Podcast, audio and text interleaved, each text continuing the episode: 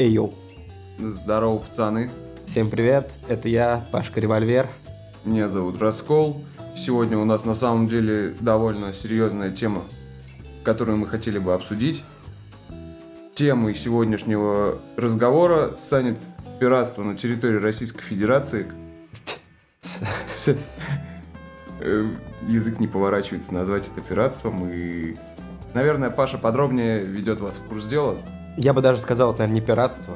В России это целая культура, на этом основано вообще все геймерское сообщество, которое у нас есть. Все через это, все через это прошли, и для нас, наверное, это нормально. Этап культурный, так сказать. И прежде чем мы начнем говорить про пиратство, краткий экскурс.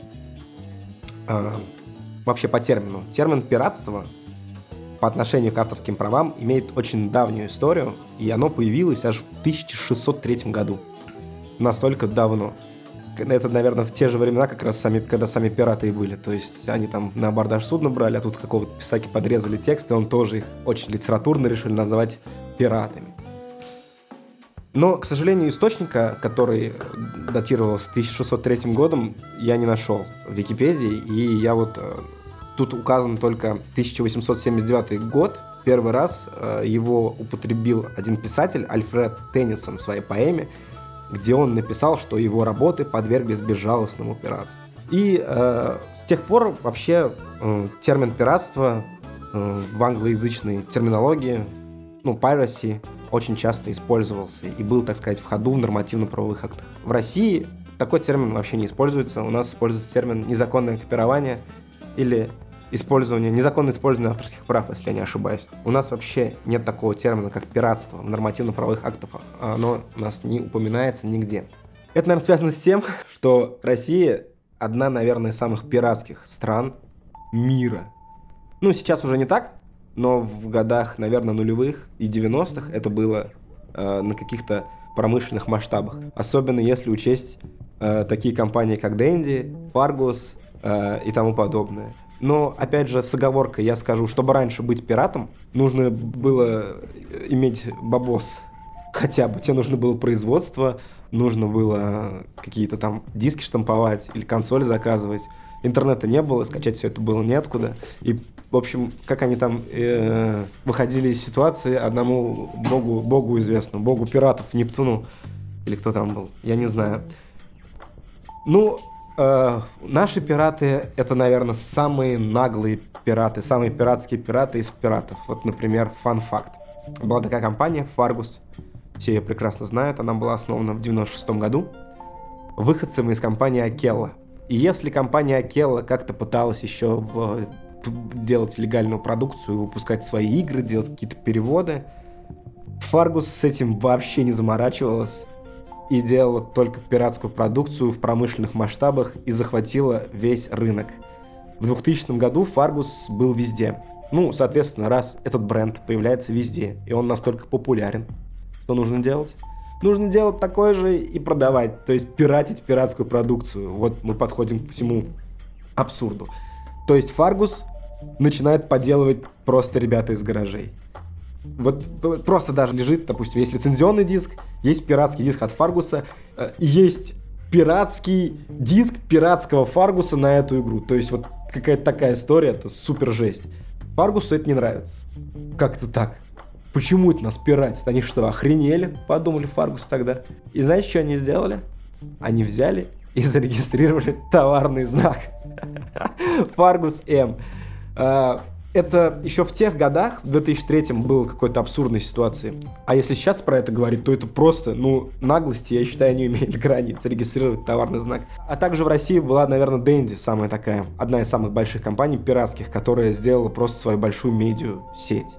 Выпускала программы по федеральному телевидению Dendy «Новая реальность», продавала в каких-то промышленных масштабах пиратскую продукцию, и ее прибыли были порядка там пятьсот миллионов рублей в девяносто третьем году. пятьсот миллионов рублей в девяносто третьем году — это семьсот двадцать две тысячи долларов. Инфа, кстати, тоже из Википедии. У нас тут собака с мячиком играет, поэтому не обращайте внимания. То есть в России черный рынок пиратский, он очень развит, был и до сих пор развит очень хорошо. Если мы зайдем в любое комьюнити геймерское, то, наверное, семьдесят процентов состоящих людей в этом комьюнити, они пираты. Это если мы говорим про консольный гейминг. А если мы говорим про ПК-гейминг, то там все девяносто процентов будут пираты. Может быть, они об этом не скажут, но так оно и будет. Я сам кривить душой не буду. три ди эс моя, New Nintendo три ди эс, два ди эс, прошу прощения, она у меня взломана, я играю в пиратские игры, я ни одну игру, я владею консолью две тысячи четырнадцатого года, я ни одну игру на три ди эс не купил ни разу. То есть вообще, я один раз всего купил на нее что-то, и это была тема, черная тема за тридцать девять рублей. Это было все, что я купил. Вот поэтому и сегодня, когда я написал пост в канале о том, что ребят, хватит осуждать типа пиратов. Вы сами позавчера писали о том, какой WandaVision классный сериал. То есть я перестал писать э, про это, про то, что я осуждаю пиратов в свое время и сейчас, хотя я, в принципе, их в какой-то мере осуждаю, потому что я не считаю это каким-то своим принципом. Мне кажется, что если все-таки ты осуждаешь пиратов, то нужно самому WandaVision, наверное, не смотреть и не идти сделку на совесть. Как ты считаешь, Раскол? Если мыслить более глубоко и отбросить вообще гейминг и консоли, откройте свой компьютер, он наверняка у вас на Windows, и посмотрите на свои программы, на Word, на WinRAR, которым вы пользуетесь, бесплатной лицензией, это все репаки, это все пиратство, вы пользуетесь софтом? Репаки? Ну, по большому счету, да. Ну, репак это же типа просто установщик, ну, я так понимаю, софта. Не совсем, репак это значит перепако- перепаковать. Я понял. Это ведь все пиратский контент, вы ведь не платите за это, а по большому счету программы предназначены также для офисных работ. Да, действительно, в России был культ пиратства, он по сей день продолжается. Так он до сих пор, конечно. И если вообще смотреть глубоко куда-то в детство, вот дилемма, ты приходишь в магазин, у тебя лежит Assassin's Creed два за сто рублей и за триста пятьдесят. И там, и там стоит защита, только немного разная. У одних это Uplay, у других это Star Force. Star Force. И ты не видишь вообще разницы, чем отличается кредо убийцы диска от Assassin's Creed. И, конечно, выбираешь вариант, который стоит дешевле. Ну, когда ты школьник, и у тебя есть буквально денег, чтобы купить себе бомбастер скелетонов и диск, то, понятное дело, ты выберешь... Ты выберешь бомбастер, скелетоны и диск, а не просто диск. Потому что нужно провести время весело. Но мы уже взрослые дяди, нам по тридцать лет, и поэтому мы, наверное, даем себе отчет о том, что человеческий труд должен быть оплачен. И за контент, который ты потребляешь, все-таки нужно платить деньги, потому что человек, который этот контент тебе предоставил, он тоже потрудился, поработал, он это сделал, кто-то там снял, кто-то отдал за дистрибьюцию, кто-то занимался маркетингом. Все эти... Это все живые люди, то есть это не роботы какие-то, которые там все это делали. Это все живые люди, и труд должен быть оплачен, потому что, ну, так мир устроен. Ты же не можешь пойти в магазин, взять еду и просто так ее пойти есть там подворотне, потому что это... То есть, э, к чему это я все говорю?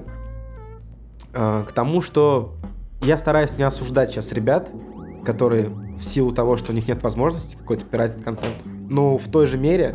Меня бесят всякие пидорасы, которые заходят в чат, их комьюнити пишут: ты чё, дебил? Как мне там сказали, я там купил себе Octopath Traveler, я помню, за четыре тысячи рублей. Ну, это джей ар пи джи игра, там, пиксельная. Ты чё, дебил? За каких-то пиксельных чибиков ты четыре тысячи отдал? Ты чё, мудак? Вон, я Switch себе прошил и бесплатно поставил еще и на русском. Ну, блин, чувак, ладно, типа, молодец, ну, оставь меня в покое, я по-другому делал, я купил ее и прошел на английском языке, ничего страшного, я за это, конечно, заплатил денег, я испытал какие-то неудобства, ну, ладно, я прошел. Ну, опять же, вот, когда люди этим начинают заниматься и считают себя умнее других, и то, что они могут там что-то спиратить, и потом тебе сказать о том, что, типа, чувак, ты просто тупой, надо было сто лет назад прошить Switch и играть, ну, вот этого я не понимаю. А людей, которые, блин, ну, посмотрели они этот WandaVision, ну, и посмотрели... В этом нет ничего такого страшного. Но, с другой стороны, когда ты посмотрел этот WandaVision, а потом написал в своем блоге или там какую-то заметку о том, что, ну, на тему сегодняшнего нашего разговора о смерти Хаттаба и то, что Зуев ему пожелал сгореть в аду, и ты пишешь, а этот вопрос начинает вентилироваться, то есть вопрос это вентилирует, как обычно. Зуев написал про Хаттаба, что пираты сдохли, вопрос это развентилировали и превратили опять а, в сто разную, столетнюю демагогию про пиратство, о котором мы сейчас и разговариваем.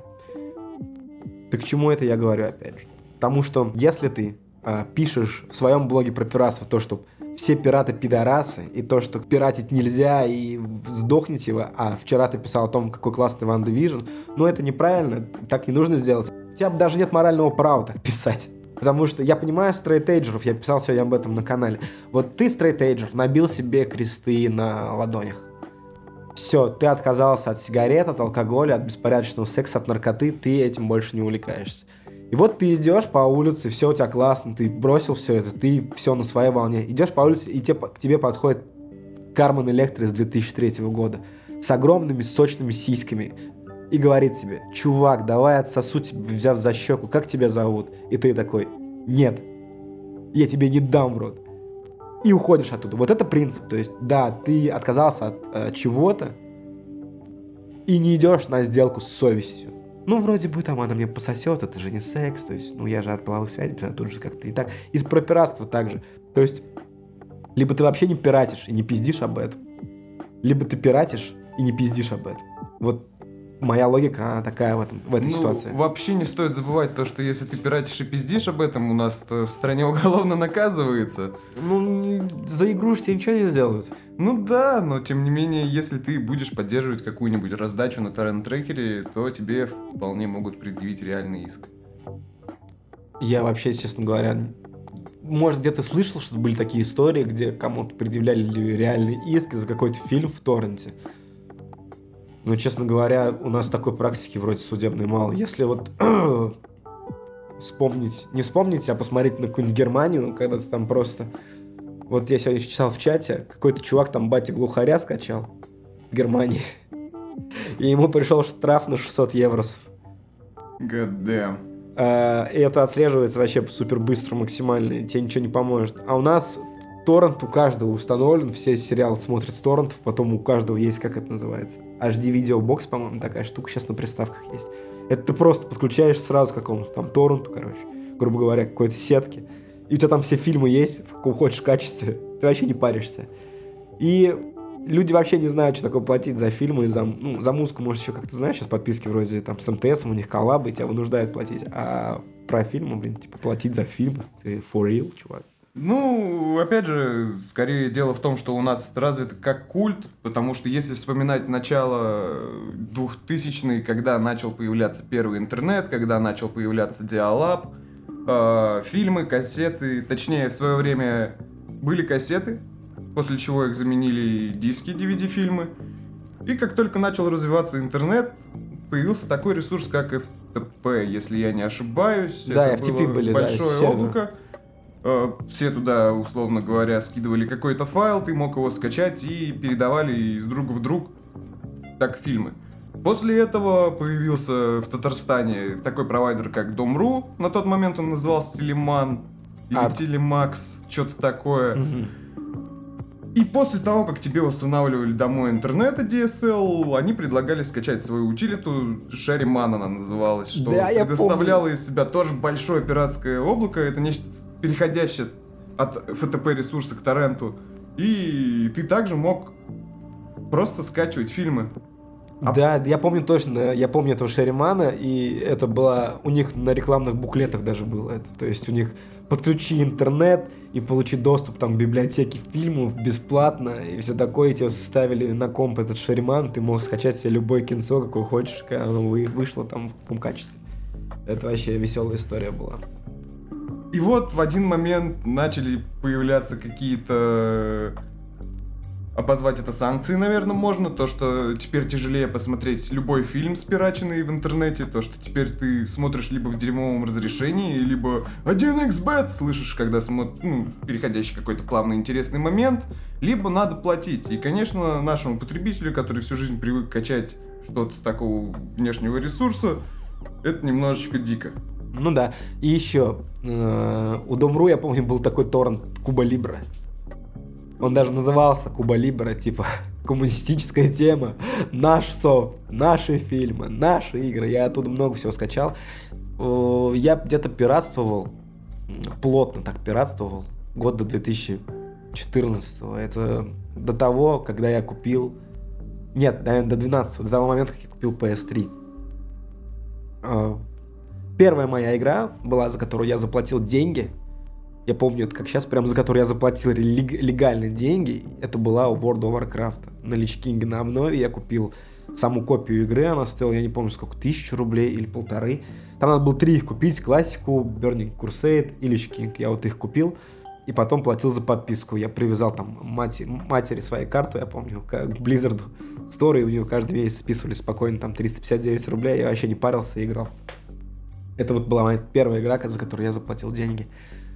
А потом я купил PlayStation три, и я такой, типа, чё, она не прошивается? Блин, как? Xbox же прошивается. А тебе, она, чё? Тебе повезло то, что ты уже застал этот... Да-да-да. Типа, блядь. У меня до этого был Xbox, и он у меня был прошитый под фрибут. И тут я покупаю PlayStation, я уже, конечно, знал, что она, типа, не прошивается. Я купил, блин, она реально не прошивается. У меня еще была Super Slim, и с ней ничего не сделаешь. А я хотел поиграть за Last of Us тогда, в Killzone третий по сетке, и во всякое такое. И мне ничего не оставалось делать, как пойти... The Last of Us тогда только вышел.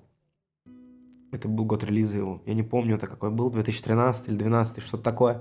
Я пошел в магазин и купил игру за полторы тысячи, по-моему, рублей. А потом я купил джи ти эй пять на релизе тоже. Для меня это было раньше каким-то героизмом.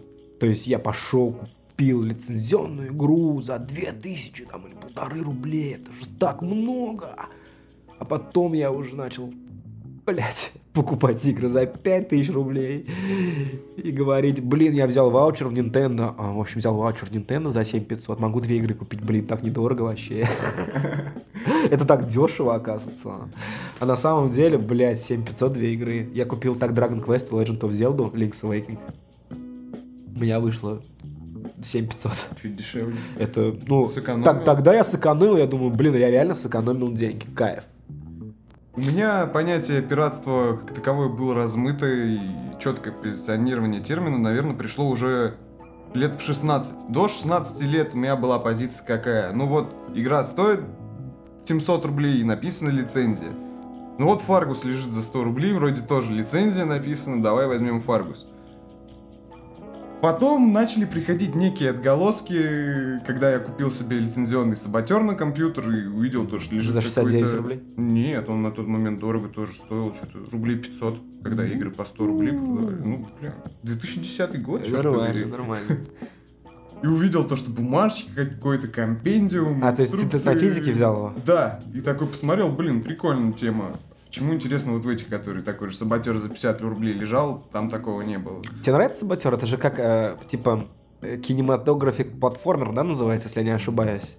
Я говорю не столько об оригинальном саботере, сколько о игре про... А, это где чувак какой-то... Ирландца. С, с каким-то шакраном, там что-то кидал куда-то его, да? Нет. Какой-то суперсолдат. Нет, саботер это про солдата, про ирландца, который... спасает оккупированную Францию в черно-белых тонах. Ну, это ремейк, это ремейк того саботера, о котором я изначально сказал, вот этого платформера культового. По-моему, нет, но я не помню просто... В общем, пацаны, в комментах напишите, да, кто про саботер в курсе. Ну ладно. Кто саботирует, кто саботирует по ночам. О чем я говорил? Про саботер. А, да, первая лицензия, саботер купил, понравилось то, что по наполнению что-то интересное, какие-то инструкции, не понял, почему нету, а вот осознание самого процесса, то, что, блин, ну люди же стараются, надо, наверное, оплачивать труд, всю жизнь будут качать, а смысл тогда людям делать что-то. Осознанной, купленной игрой был Assassin's Creed для телефона. Для какого? Для Engage? Нет, не для Engage. Даже не для телефона, а для переставочки на Android, Nvidia Shield. А у тебя Nvidia Shield есть? Уже нету, я его продал. Ну, бессмысленная игрушка, по большому счету. Это какая была? Это которая про бабу? Револ... как... Э... Это... В общем, спин-офф третьей части про темнокожую бабу-ассасиншу в Америке. Нет, это часть для Виты, а на телефон выходило что-то такое, типа сессионки. Короче, задание, трешак, я понял. Тебе нужно убить цель, тебе нужно подслушать цель, тебе нужно отследить. Ну, такая оказалась херней. Обещали опять там, у вас будет полноценный открытый мир, вы сможете поиграть, полазить там по зданиям. Да, мы можем полазить по зданиям, только у тебя локация три на три метра. Вот. Я разочаровался, конечно, то, что игра оказалась говном, но тем не менее мне было спокойно то, что я отдал за эту игру деньги, и теперь я могу сказать, я ее купил, я разочаровался, игра говно. А вот если бы я скачал ее и просто сказал, игра говно, то... Прости, чувак. Ну вообще, ты как считаешь, Раскол, игры, они же не для нищебов? Я считаю то, что игры для всех. Ну... И... Как это правильно сказать, как к этому правильно подойти? Если у тебя есть средства, и ты можешь себе позволить игры, и ты не поддерживаешь разработчика, то ты не совсем хороший человек. А если же у тебя есть средства, ты любишь игры, и сам когда-то начинал вообще вот с того, что скачивал репак на торренте, устанавливал его, играл, и сейчас покупаешь игры, вот за это я могу просто тебе респектнуть, чувак. Значит, ты дорос, значит, тебе пришло это осознание вообще в голову. Я вот тоже считаю, что тут каких-то категоричных моментов не может быть. Например, нельзя сказать там, типа, вот, блядь, игры не для нищеёбов. Я сам в своей жизни спиратил кучу игр, особенно в нулевые. А сейчас, конечно, я вообще ничего не пирачу, кроме три ди эс, которая, типа, уже, ну, мертва там, да, грубо говоря.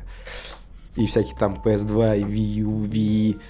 На актуальных консолях играю в лицензии. И, конечно, не каждый может себе позволить игры по четыре тысячи рублей. Но, справедливости ради, можно покупать игры не на релизе, покупать игры на распродажах, покупать игры на Авито со скидкой, можно с кем-то меняться, покупать картриджи, продавать их. В общем, это тоже не есть, конечно, типа хорошо для разработчика, это внутренний вторичный рынок, но... Эти мувы, они просто позволяют создать культуру, культуру гейминга адекватную, не пиратить. Ну и в частности, например, какие-то консоли просто взломать нельзя, такие как пи эс четыре, там, Xbox и новые, ну, Switch, конечно, сломается. И вообще, в целом, вот это вот наше, так сказать, двадцатиминутное это было предисловие к основной теме. Мы так, грубо говоря, затронули, маленько затронули тему пиратства, краткий экскурс, его небольшую историю какую-то там отрывочную.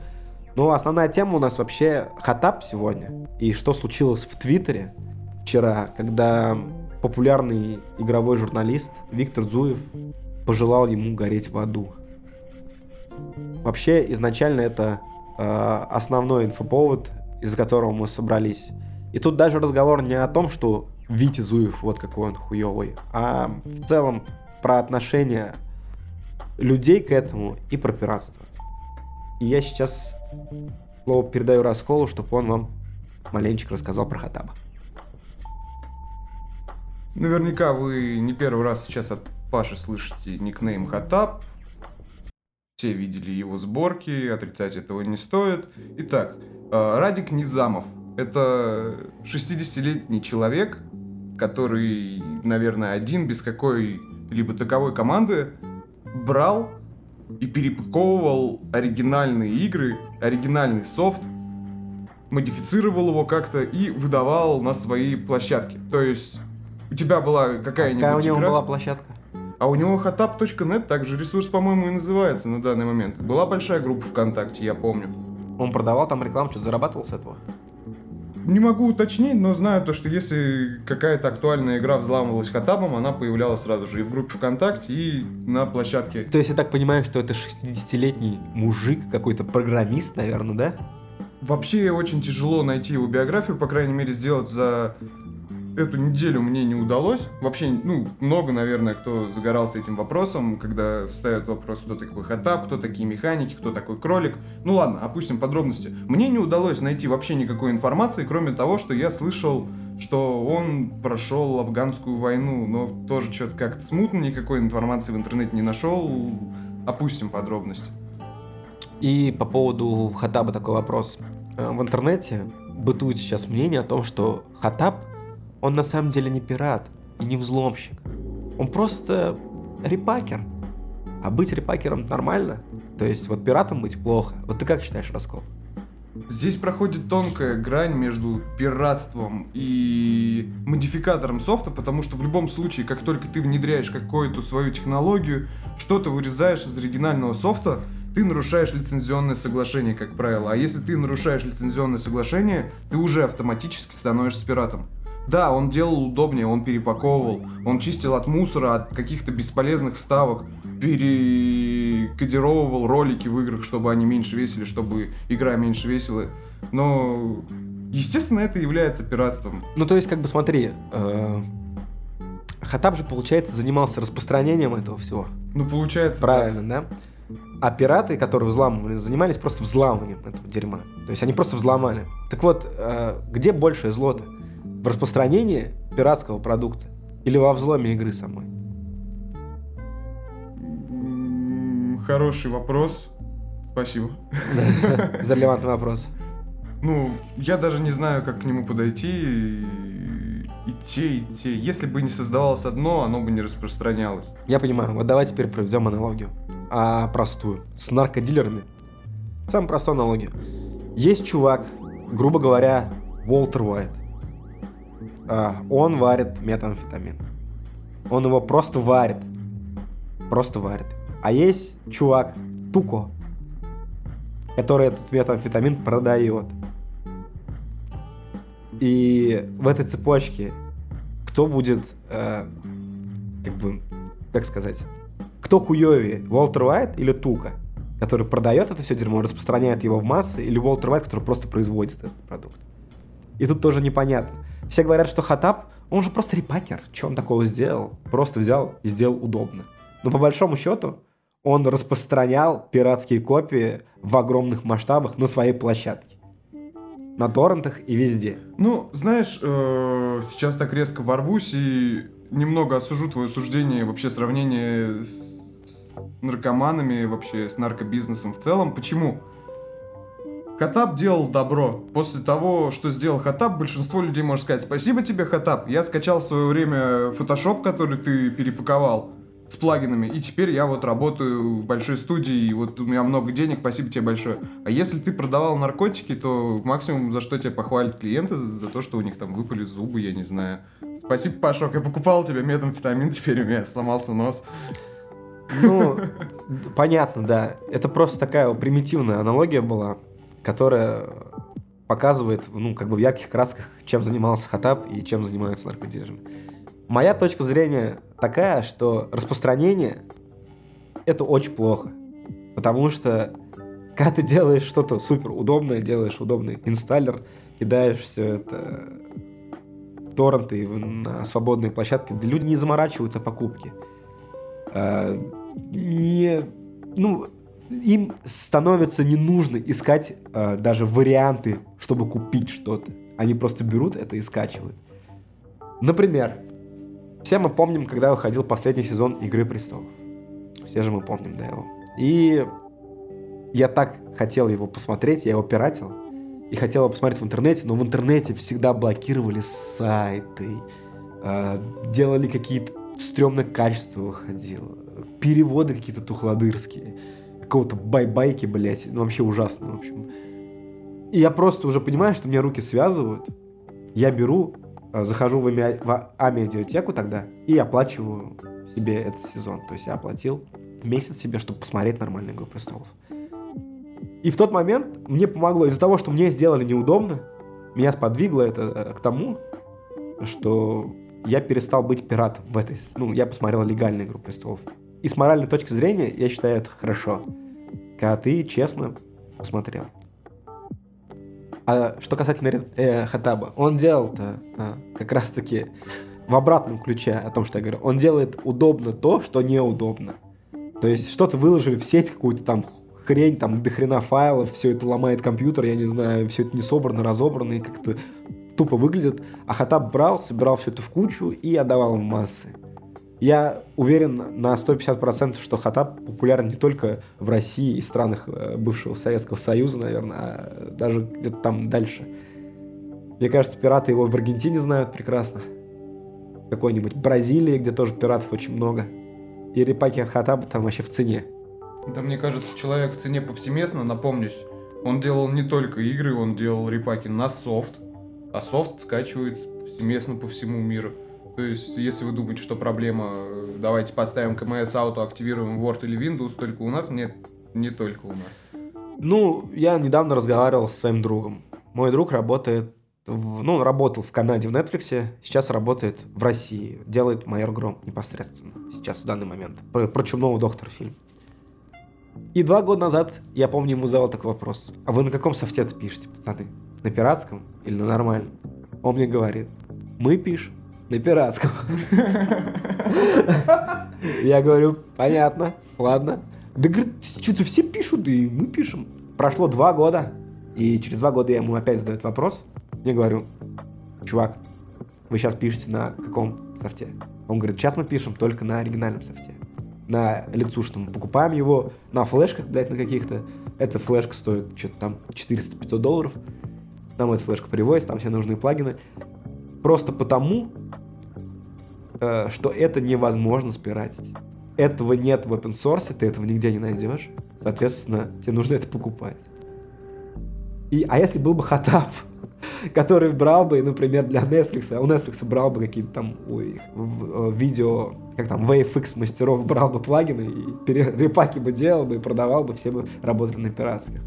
И опять же, а кто-то же эти плагины-то пишет. Какой-то чувак сидел дома, писал плагины.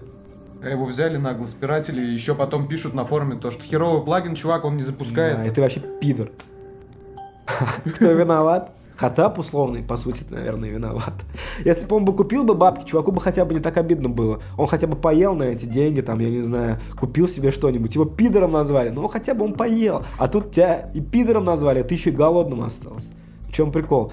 И это все к слову о том, что я не понимаю, почему выгораживают все Хаттабы.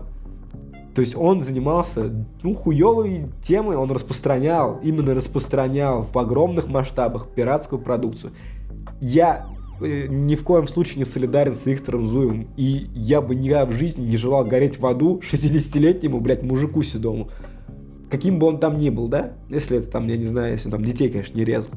И выгораживать его не, не нужно, и говорить о том, что вот, какой же все-таки Хаттаб был э, нормальный парень. Он не был пиратом, он был просто простым репакером, блять. Я когда это прочитал в Твиттере, я вообще просто охренел.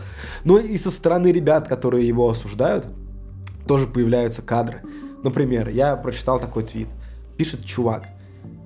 Если бы... А, вы же знаете, из-за пиратов, из-за пиратов, мы сейчас имеем игровую индустрию, такую, какую мы имеем, в частности, фри-ту-плей. Чувак, если ты э, начинаешь натягивать эту проблему на российский рынок, это понятно, но фри-ту-плей не, так, не популярен не только в России. Фри-ту-плей, например, очень популярен в Японии. Очень популярен в Японии. Где пиратов вообще нет. И никогда не было. Китай, Корея. Да, то есть, то есть он очень везде, много где популярен, и там не было пиратов. То есть пытаются снобы натянуть сову на глобус и сказать непонятные какие-то вещи. Но мой поинт, он простой, я его высказал, а теперь послушаю э, Раскола. Касательно самого Хаттаба, я не могу сказать то, что этот человек занимался правильной деятельностью, но... Хочу сказать ему просто человеческое спасибо. Человеческое спасибо за то, что он дал мне возможность стать геймером. Давайте назовем это так. Сейчас объясню почему. Если бы в свое время у меня не появился интернет и, не, и меня не научили пользоваться терабитсом, рутрекером, рутором, я бы вряд ли сейчас бы сидел и записывал с Пашей подкаст, потому что я, как мои сверстники, сейчас бы занимался какой-нибудь херней. Или играл бы в пабг, или в доту. Но нет. Я этого не делаю. А почему? Потому что я вижу игру, вот мне тринадцать лет, условно говоря, на игры мне денег не давали, потому что, ну, игры, еще и покупать их какое-то время тоже дикостью было, наверное, для моих родителей. Но для моих до сих пор, я там матери своей говорю, то, что вот купил игру за четыре с половиной тысячи, она говорит, че, кого? Че там? Ну, я бате тоже на день рождения как-то дарил метро. Диск я купил ему за две тысячи двести и себе купил. Нет, и у меня тогда Аврора появилась, и mm. сказал ему, сколько стоит Аврора, и он такой, чё? А ну, в чем разница вообще? И тоже пришлось объяснять то, что консоли, то, что ПК, ну ладно. По поводу твита, я считаю, это аморально, каким бы человек ни был, я считаю то, что в таком случае нужно соблюдать субординацию и держать мнение при себе. Ну просто бухой был, да, мне кажется, Зуев, он, он был же в баре тогда. Сидел там, пивка три выпил, пригубил такой, Хаттаб умер, ха-ха, Гарри, ну черт. Типа пошутил, да, а тут бах. Проснулся, а на него бэмит весь да. интернет, даже нижний. Как раз таки только нижний. тут на двачах новости про тебя, к тебе залетают в комменты двачера, начинают там тебя хуесосить. Но это не страшно. Когда, когда тебя хуесосит двачера, это не страшно. Пройдено, проверено, у меня личка рвалась от двачеров. Ничего не произошло. В этом нет ничего плохого, и это даже забавно. А когда ты написал хуйню, а признать это не можешь, вот это страшно. Тогда ты долбоеб, то есть, чувак, объективно. И тут ты начинаешь задумываться, блин, Зуев же нормальный парень, да? Я смотрел сколько раз его видео и читал. Даже я его видео мало смотрел, я в основном читаю его твиттер. И всегда, в общем-то, все нормально. И бах, выстреливает какая-то хуйня, грубо говоря. И тут э, чувак э, с... начинает этот весь вопрос форсировать. И нет, чтобы чувак как бы свое человеческий облик сохранить, он дальше начинает лезть в залупу и оставаться мудаком. И ты думаешь, блин, а что он может реально такой мудак, блин? Мне кажется, он настоящий гонзо. Он да, влез в образ долбоеба и сейчас активно его отстаивает и сохраняет. Он просто пишет, что пираты должны там хуй сосать и в аду гореть в комментах тоже. А так сам же. В прошлом, минут двадцать назад, вчерашний пират, как это называется. Да, да, сам вчерашний пират, мы можем посмотреть там на канале Disgusting Man в коллекцию его игр, и там будет восемьдесят процентов пиратских дисков с двухтысячных. За это нельзя его осуждать ни в коем случае, это наша игровая русская история. Но когда ты пиздишь о том, что пираты должны гореть в аду, хотя ты сам через это прошел и прожил, это лицемерие, чувак, как минимум. Ну, это лицемерие, блядь. Если ты такой принципиальный, то будь принципиальным до конца. У всех этих игр, которые есть у тебя, пиратских, есть оригинальные копии. Купи, найди, оплати, достань. И это, конечно, будет, наверное, уже не твоя история, но, по крайней мере, это тебе позволит писать те вещи, которые ты пишешь в Твиттере, оставаясь принципиальным. А так, пока ты просто, ну... Как это говорят? Фуфладыр? Получается же, да? Получается так, да? Получается же фуфладыр. Хуйню сморозил, э, по факту, а сам, по большому счету, такой же пират. Вот и все. Да даже нечего добавить. Это, наверное, такой коротенечкий подкаст будет у нас минут на тридцать. Даже заметочка, зарисовочка. Мы его прямо сейчас отмонтируем и выложим в течение пару часов. Пару часов, да. Вот, поэтому давайте, пацаны, всем пока-пока, целуем. На более серьезной ноте закончу, все-таки человек умер, я предлагаю помолчать, объявляю минуту молчания в честь репакера Хаттаба.